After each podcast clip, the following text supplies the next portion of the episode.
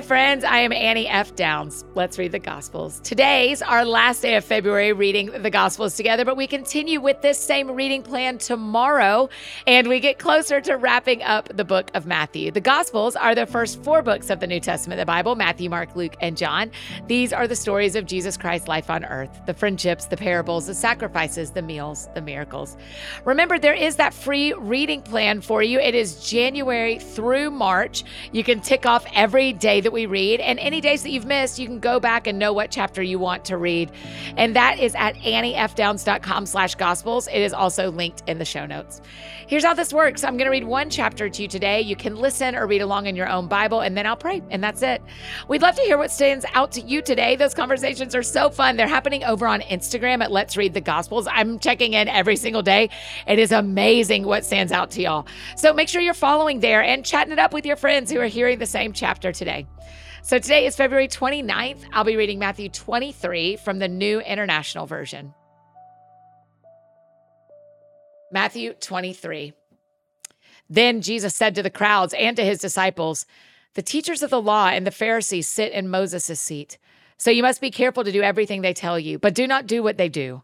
For they do not practice what they preach. They tie up heavy, cumbersome loads and put them on other people's shoulders, but they themselves are not willing to lift a finger to move them.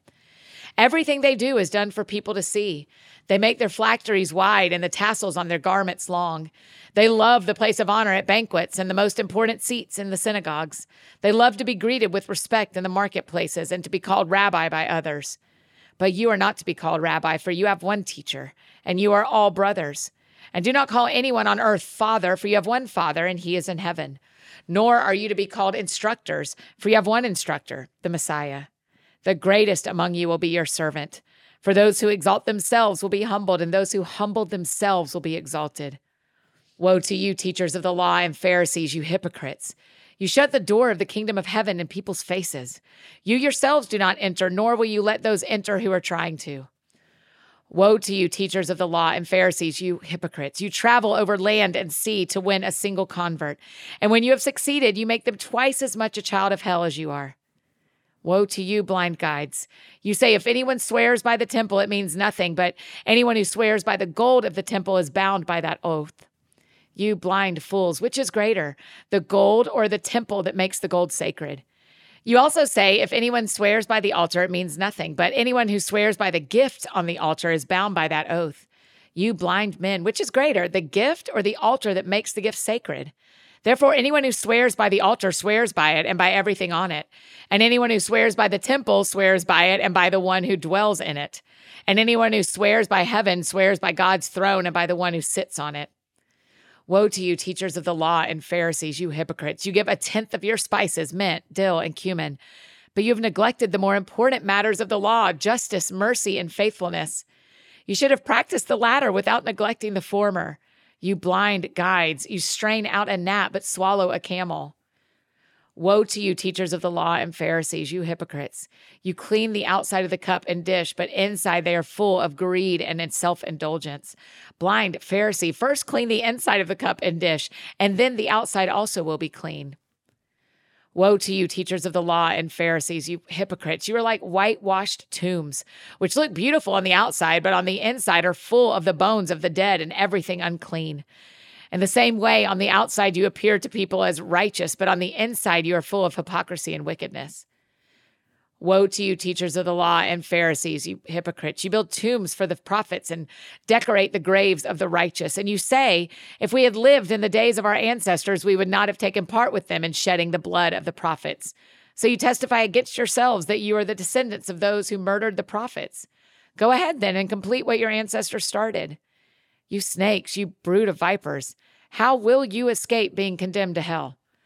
Therefore, I am sending you prophets and sages and teachers. Some of them you will kill and crucify, others you will flog in your synagogues and pursue from town to town. And so upon you will come all the righteous blood that has been shed on earth, from the blood of righteous Abel to the blood of Zechariah, son of Berechiah, whom you murdered between the temple and the altar. Truly, I tell you, all this will come on this generation. Jerusalem, Jerusalem, you who kill the prophets and stone those who sent you. How often I have longed to gather your children together, as a hen gathers her chicks under her wings, and you were not willing. Look, your house is left to you desolate. For I tell you, you will not see me again until you say, Blessed is he who comes in the name of the Lord.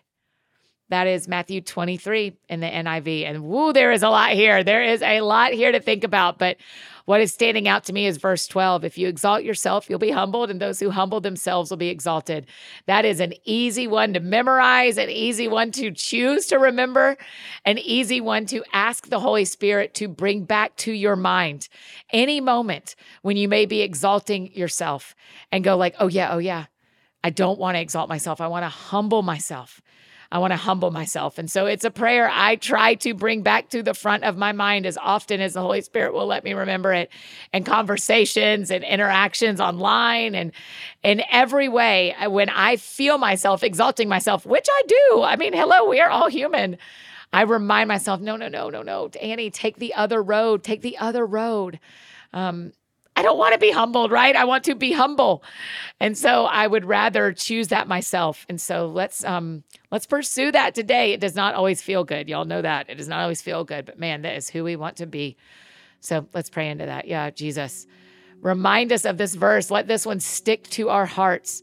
That if we exalt ourselves, we will be humbled. But if we humble ourselves, we'll be exalted. Jesus, I'm less concerned about being exalted. That's whatever. But I am real concerned about not being humbled. I want to be a humble person. So, will you help me remember every time I start exalting myself to choose the other way?